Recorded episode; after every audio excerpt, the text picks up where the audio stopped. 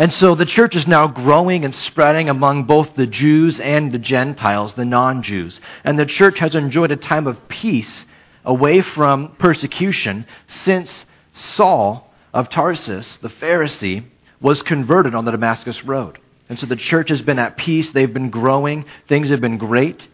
And then we finished Acts 11 last week with news that a great famine would soon fall upon the known world. And Christians from Antioch, they sent money down to Judea and Jerusalem to prepare for that famine and support their brothers there in Jerusalem. But the famine wasn't the only thing on the horizon. Look with me in Acts chapter 12. In verses 1 through 11, we read how King Herod persecutes the church.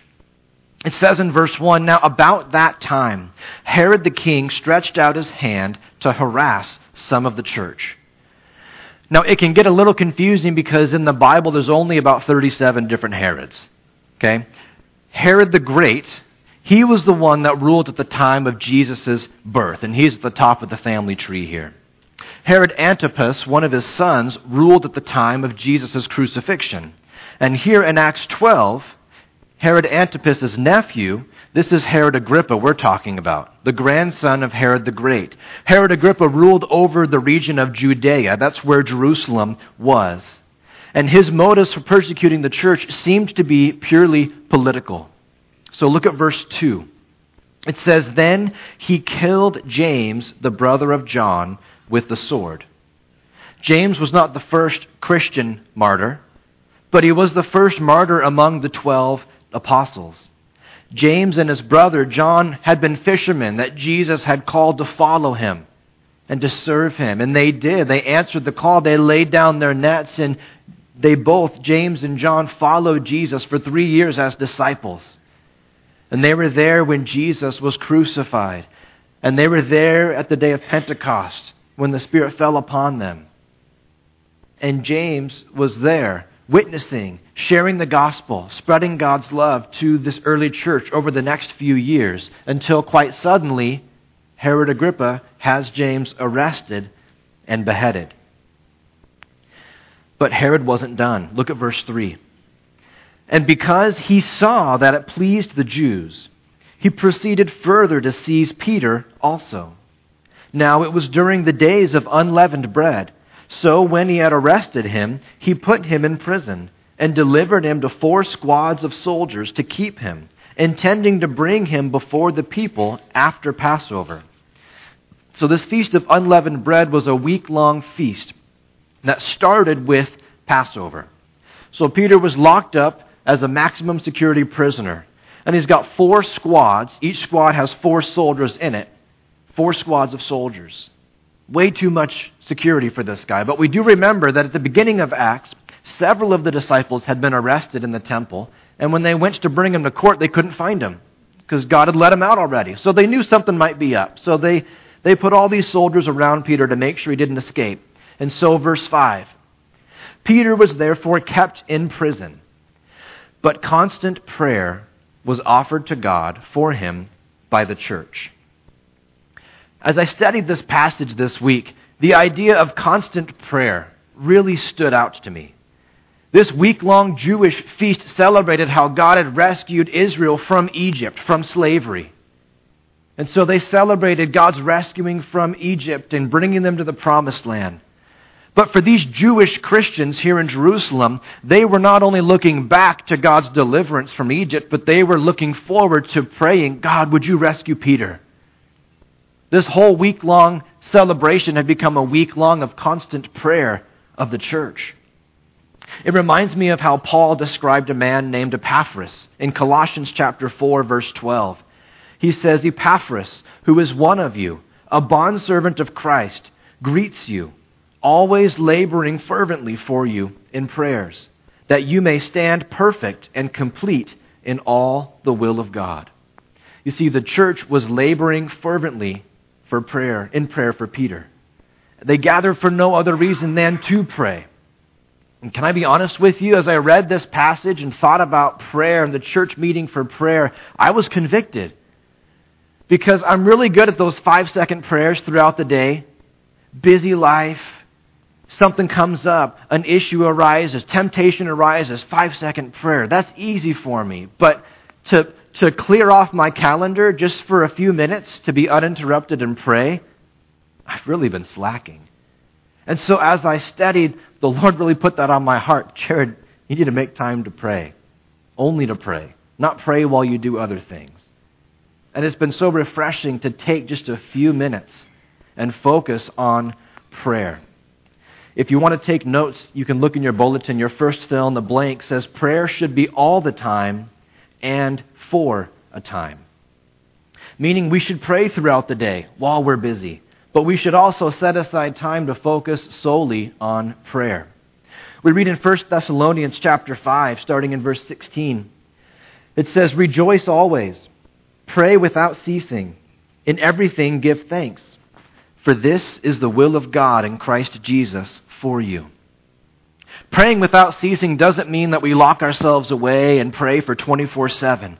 It means that while we're working or we're cooking or we're driving or whatever, we're constantly in that communion with the Lord, in prayer and communication with Him. But beyond that constant communication, God invites you and He invites me to say, All right, I'm going to lock myself away. I'm going to find a quiet time, even if it's just for five minutes, and I'm going to pray without distraction. And for me, I'm so easily distracted, I need to put on some worship music so that I can pray and focus.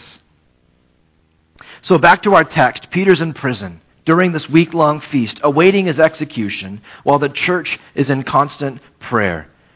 And verse 6, it says, And when Herod was about to bring him out, that night Peter was sleeping bound with two chains between two soldiers, and the guards before the door were keeping the prison. It amazes me that on the eve of his execution, chained to two different prisoners, different soldiers in prison, we find Peter sleeping. Now, I don't want to over spiritualize this too much because this is the same guy that in the Garden of Gethsemane was also sleeping when he was supposed to be praying, right? Maybe he was just a little behind on sleep. Maybe he was just exhausted. But maybe Peter was at peace because he knew whether he lived or he died, he was going to be with Christ for all eternity. Maybe that's where his heart was, and that's why he was able to sleep on the eve of his execution. But Peter was asleep. And verse 7 Now behold, an angel of the Lord stood by him, and a light shone in the prison. And he struck Peter on the side and raised him up, saying, Arise quickly and his chains fell off his hands. Then the angel said to him, Gird yourself and tie on your sandals. And so he did. And he said to him, Put on your garment and follow me. So he went out and followed him, and did not know that what was done by the angel was real, but thought he was sleeping, was seeing a vision. When they were past the first and the second guard posts, they came to the iron gate that leads to the city which opened to them of its own accord. And they went out and went down one street, and immediately the angel departed from him. And only now, as the angel departs, does Peter realize that he wasn't dreaming this. This wasn't a vision, but this really just happened. And he finds himself clothed and around the corner from the prison, a free man. And so, verse 11. And when Peter had come to himself, he said, now I know for certain that the Lord has sent his angel and has delivered me from the hand of Herod and from all the expectation of the Jewish people. You see, there were many Jews here in Jerusalem who still had not believed in Jesus, rejected him, and they were like Saul was when he was still a Pharisee. They were zealous for God and they wanted to eradicate Christianity, all of these heretical people and get rid of them. And so they were excited to see Peter arrested, awaiting execution. They liked James being beheaded, and they were glad that Herod was doing something they wanted him to do. And so Peter gives God all the glory for rescuing him, not just from the hand of Herod, but from the hand of the people as well. And now in verses 12 through 19, we read about the church's surprise. so, verse 12, when he had considered this, he came to the house of Mary the mother of John, whose surname was Mark, where many were gathered together praying. This is the Mark that wrote the Gospel of Mark. in the Bible. And it was at his mom's house that they were all gathered to pray. And can I just say, praise the Lord for moms that pray? When I was an angry teenager, my mom would sneak into my room and pray over me because she's creepy like that. but I'm thankful. I'm thankful to have a mom that prayed over me. So thanks, mom. And so, verse 13 And as Peter knocked at the door of the gate, a girl named Rhoda came to answer. When she recognized Peter's voice, because of her gladness, she did not open the gate, but ran in and announced that Peter stood before the gate. But they said to her, You're beside yourself. Yet she kept insisting that it was so. So they said, Oh, it's, it's his angel.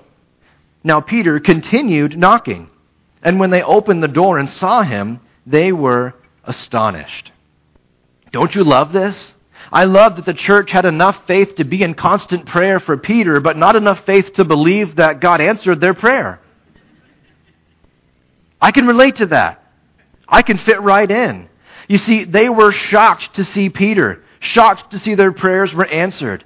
And this reminds us that the power of prayer is based on who I pray to, not how well I pray. It's who we pray to. Not how well we pray, not that we say the right words, not that we gird up our faith and then release it in the power of prayer. No, it's who we pray to. Peter wasn't saved because the church said the right words, and we know he wasn't saved because the church had great faith, because they didn't. And so let's take comfort in their example, resting in the fact that once again, God meets us where we're at. God never stands in one place and says, If only you could get to this place, then I could help you. No, God comes to where we're at, and He meets us there. And that's what He's doing here with the church. Now, back to our text. The church is astonished that Peter is at the door. But, verse 17, motioning to them with his hands to keep silent, he declared to them how the Lord had brought him out of the prison knowing Peter, he didn't want them to wake up all the guards and get put back in jail. So he says, Don't, don't wake everybody. And so he tells them, Go, tell these things to James and to the brethren. And he departed and he went to another place. Now, the James mentioned here is not the apostle, because he was martyred at the beginning of the chapter. This James is the half brother of Jesus, who became a leader in the church in Jerusalem and who wrote the book of James in the Bible. So, verse 18 Then, as soon as it was day, there was no small stir among the soldiers about what had become of Peter. And I just love how that's worded. When the guards woke up, they didn't have a little problem about where Peter was. And, and as soldiers, if their prisoner escapes, then the prisoner's sentence was put upon them. It was a big deal. And so it was a big deal for them.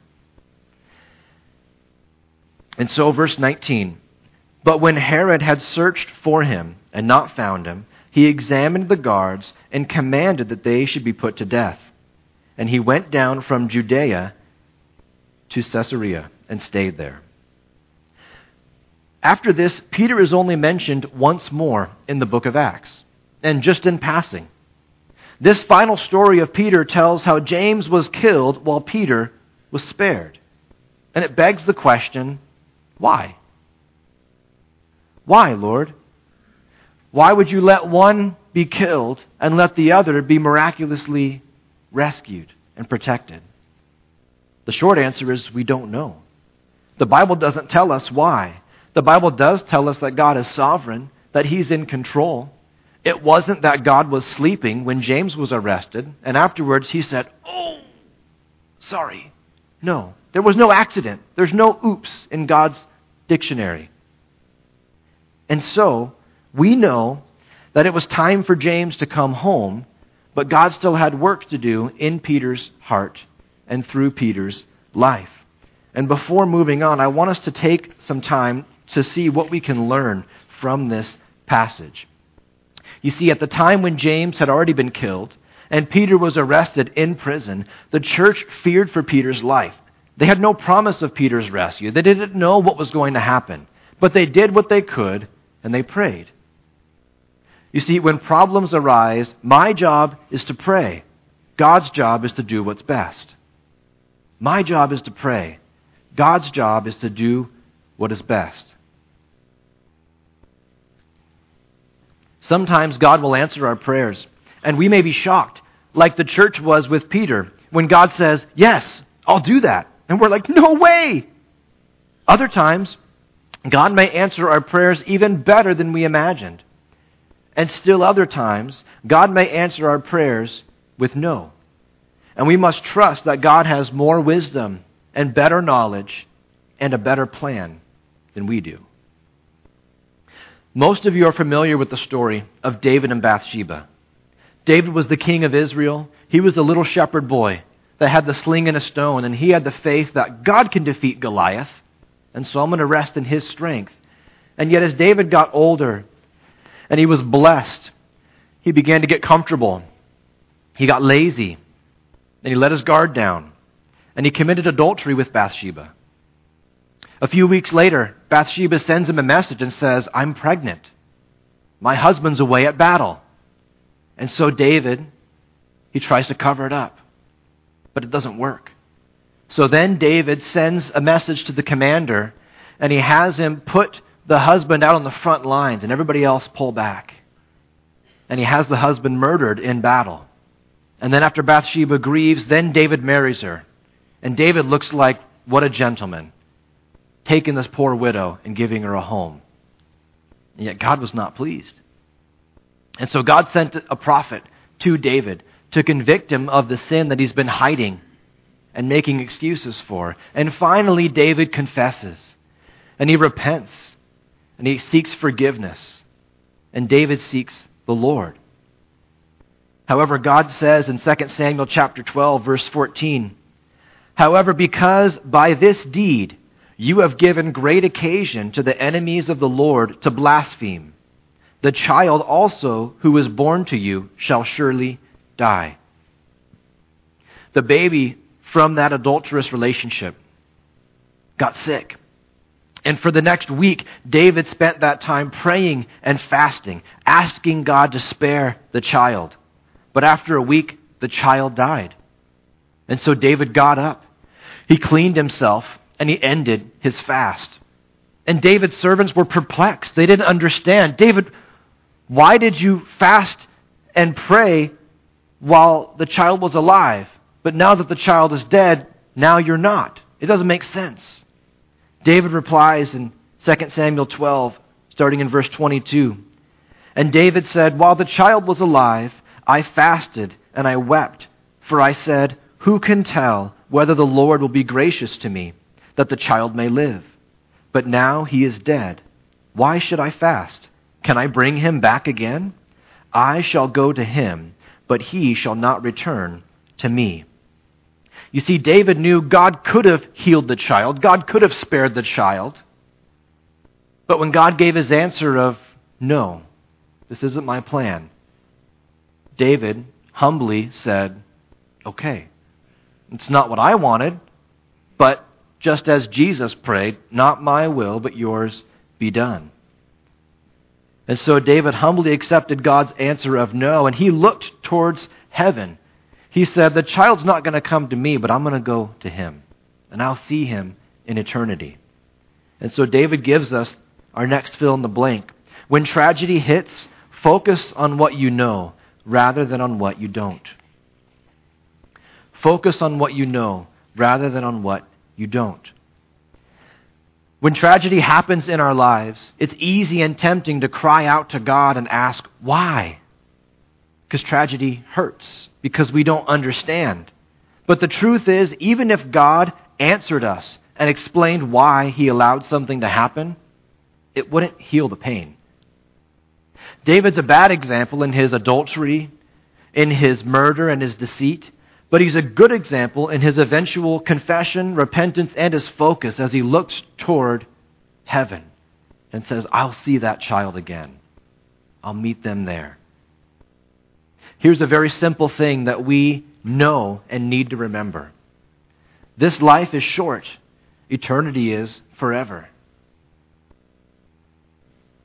Paul says it this way in 2 Corinthians chapter 4, starting in verse 16. He says, Therefore we do not lose heart. Even though our outward man is perishing, yet the inward man is being renewed day by day. For our light affliction, which is but for a moment, is working for us a far more exceeding and eternal weight of glory, while we do not look at the things which are seen, but at the things which are not seen. For the things which are seen are temporary, but the things which are not seen are eternal. Suffering never feels light and momentary, but compared to eternity, it can be described no better way. I'm borrowing this example from Francis Chan. If we look at this rope here, we look at the white part. This represents your life on this earth. The rest of the rope represents eternity. And it keeps going. It doesn't end, but it keeps going and going and going. In our suffering, from our temporary perspective, we say, Lord, I don't understand. This right here really hurts. Why did you let James be beheaded? It doesn't make sense. That hurts right here. And God says, I know, but don't look at this. Look at this. Look at the rest. Focus on the eternal perspective. Look at the big picture.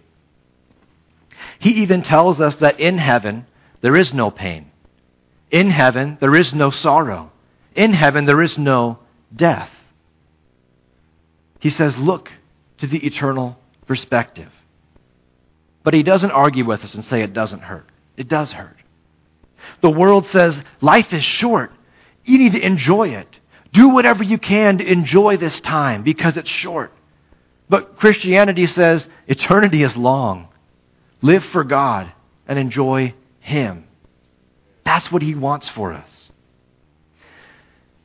Because eternity is so long, hell's a terrible place to spend it. And that is why Jesus came to the earth.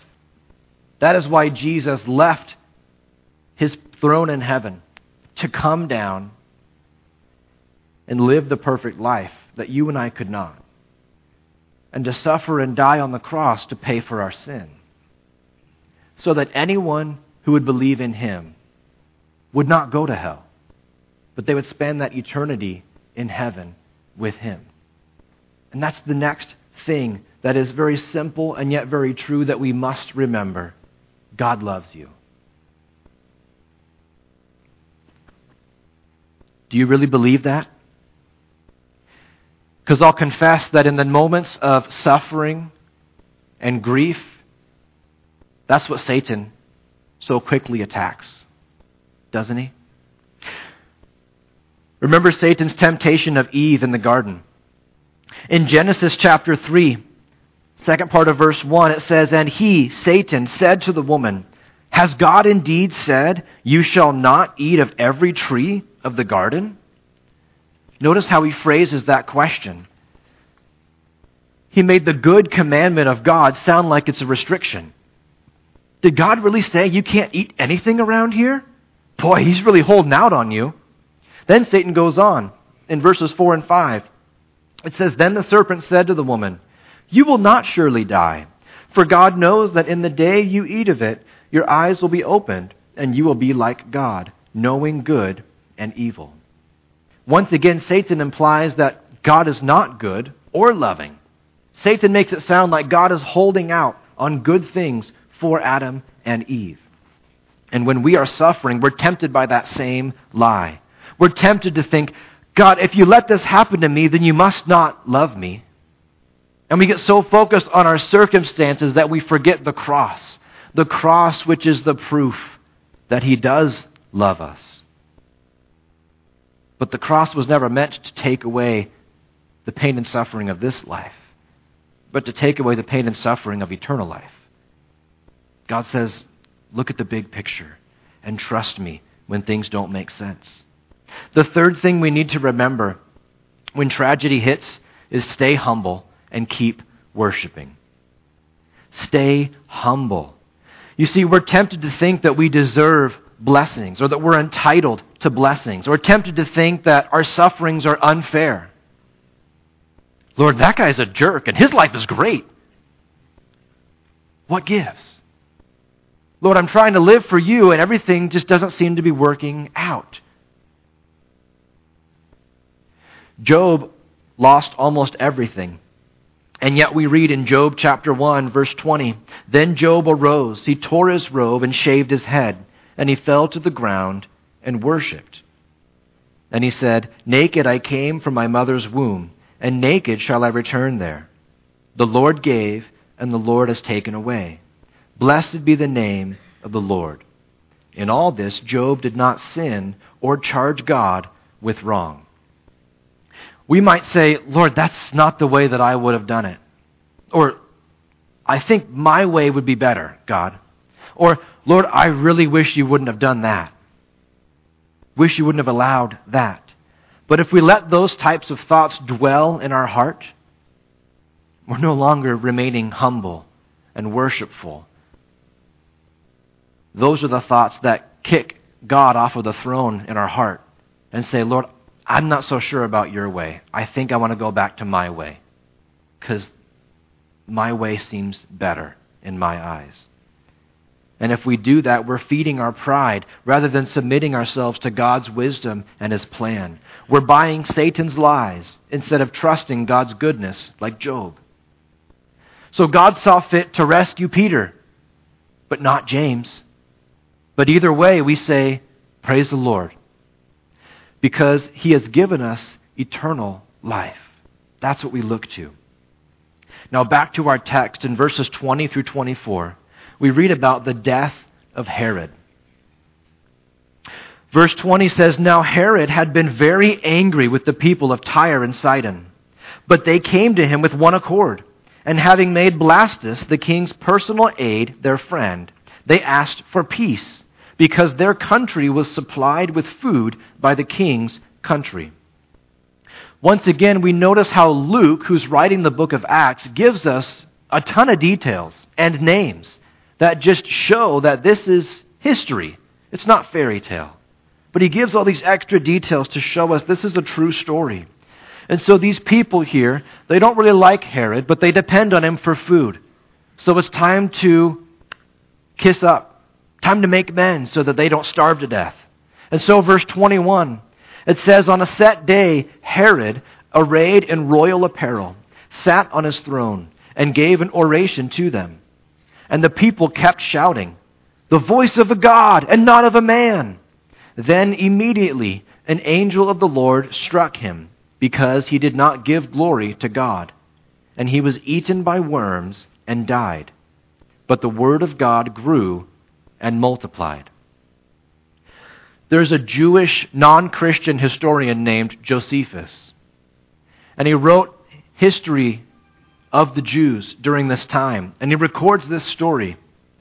And he adds some extra details saying that on that day Herod wore a silver garment so that in the morning sun, the sun just reflected off of his clothes and he shined, and it just gave the people an easy way to just puff him up to make Herod feel good about himself. Josephus adds that the moment Herod was struck, he had a significant pain in his belly. And they carried him to his palace, where he suffered for five days before he died.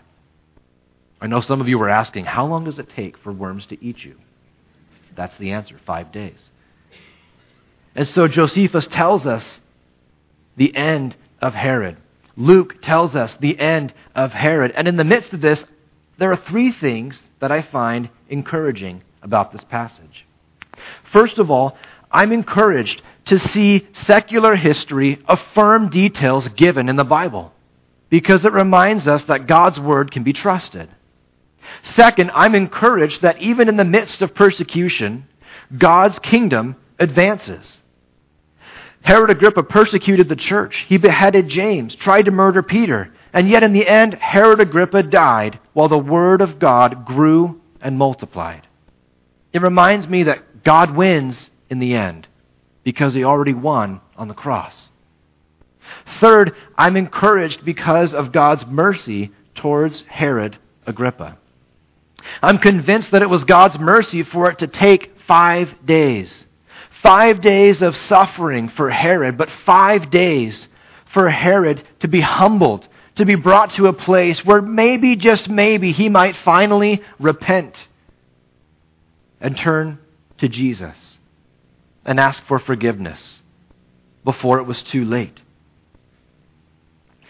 I'm encouraged that God is so merciful that even on our deathbed, if we genuinely cry out to Him and ask for forgiveness, He accepts us. Because our salvation is not based on our works, it's based on His work on the cross. All we have to do is receive that gift. Let me finish with one last idea. In Matthew 5, Jesus commands us to love our enemies. And then he tells us why. In Matthew 5, verse 45, he says, We need to love our enemies that you may be sons of your Father in heaven. For he makes his sun rise on the evil and on the good, and sends rain on the just and on the unjust. You see, we're commanded to love our enemies, to give them what they may or may not deserve, because that's who God is. God gives the good sunny days and the good rainy days to those farmers that need it, regardless of whether the farmers have a relationship with God or not. God gives good things to people.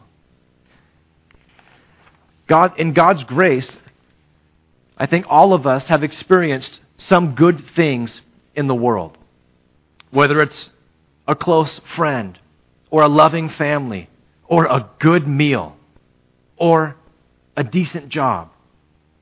We've experienced some good things. And yet, suffering is the loss of a good thing. Perhaps the loss of a job, or the loss of health, or the loss of a loved one, or the loss of a relationship. And the reason we suffer is because we've tasted that good thing that is now taken from us. Now consider this hell is the loss of all good things for all eternity. For those who have not yet believed in Jesus, for non believers, suffering is a small sample of hell and invites us to repent and get right with God before it is too late. Suffering in this life reminds us of what hell is going to be like. And God wants to use that in a lost world to draw them to repentance, to draw them to eternal life. Now, for those who already believe in Jesus, for believers, suffering is a litmus test for faith, revealing our faith to be genuine or not, and invites us to go deeper with God than we ever have before. Because when the things that we trust on are shaken, we need to hold on. And if we're trusting in Jesus, then we hold on to him like we've never have before. You see, your last fill in the blank, for all people, suffering can lead us to bitterness, despair, or self satisfaction, or to a reconsideration of what lasts. Suffering can cause us to write everybody and everything off, God included, and say, I'm just going to serve myself. I'm going to do whatever I can to wash away the pain. Or suffering can cause us to stop and evaluate what's going to last, what really matters. Job, of all people, gives us the answer. What is it that lasts? Job says in chapter 19, verse 25, he says, For I know that my Redeemer lives, and he shall stand at last on the earth. And after my skin is destroyed, this I know, that in my flesh I shall see God, whom I shall see for myself, and my eyes shall behold, and not another. How my heart yearns within me. You know, I struggled with this message this week because I don't feel worthy to be the messenger. Because I haven't really suffered. Not really. And yet I realized that It's not my message, this is God's message. And we have a God who has suffered, a God who came down and took our place on the cross, a God who knows what it's like to experience loss and pain and betrayal and hurt. And He's the one that looks to each of us today. Each of us, whether we're suffering now or life is good now. And God says, I'm not trying to make excuses for your pain.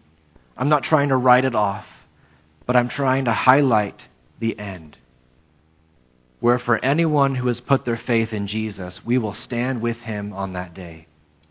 We will stand in his righteousness. We will stand in his kingdom. And we're going to dwell with Jesus in heaven for all eternity, forever and ever. Let's pray. God, we thank you so much that you have promised eternal life. Not just eternal life, but life in heaven, where there is no more pain, no death, no sorrow, no tears. Lord, eternity in heaven where we get to dwell with you, to see you face to face, to talk with you face to face, to live with you. Lord, we confess that we struggle to keep that focus. We struggle to keep that perspective, especially when times are tough. So, God, we ask, would you please give us the faith we need to trust your plan, to trust your way, especially when it hurts. Lord, if there's anybody here today or listening online that has not yet surrendered their life to you,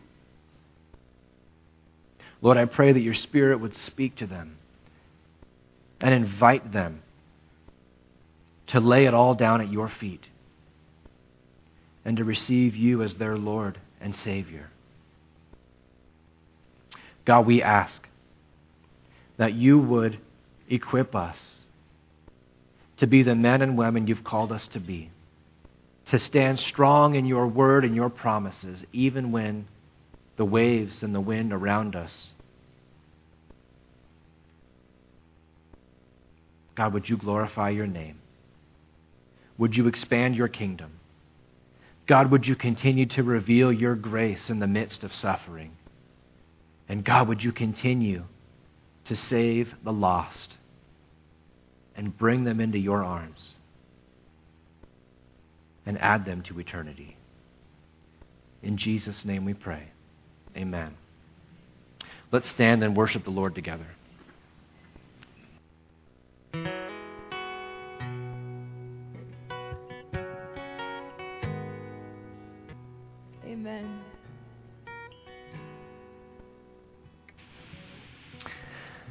Well, we couldn't have picked a better song to end on. Don't you love when God does that? If we can pray for you, we'd love to. We've got some men up front that would love to pray for you. There's a lady in the book in the library that can pray for you. Otherwise, have a great rest of your day. Know that God loves you, He cares for you, He's with you. And may we as a church look towards eternity, look towards His promise being fulfilled in each of our lives. God bless. Have a great day.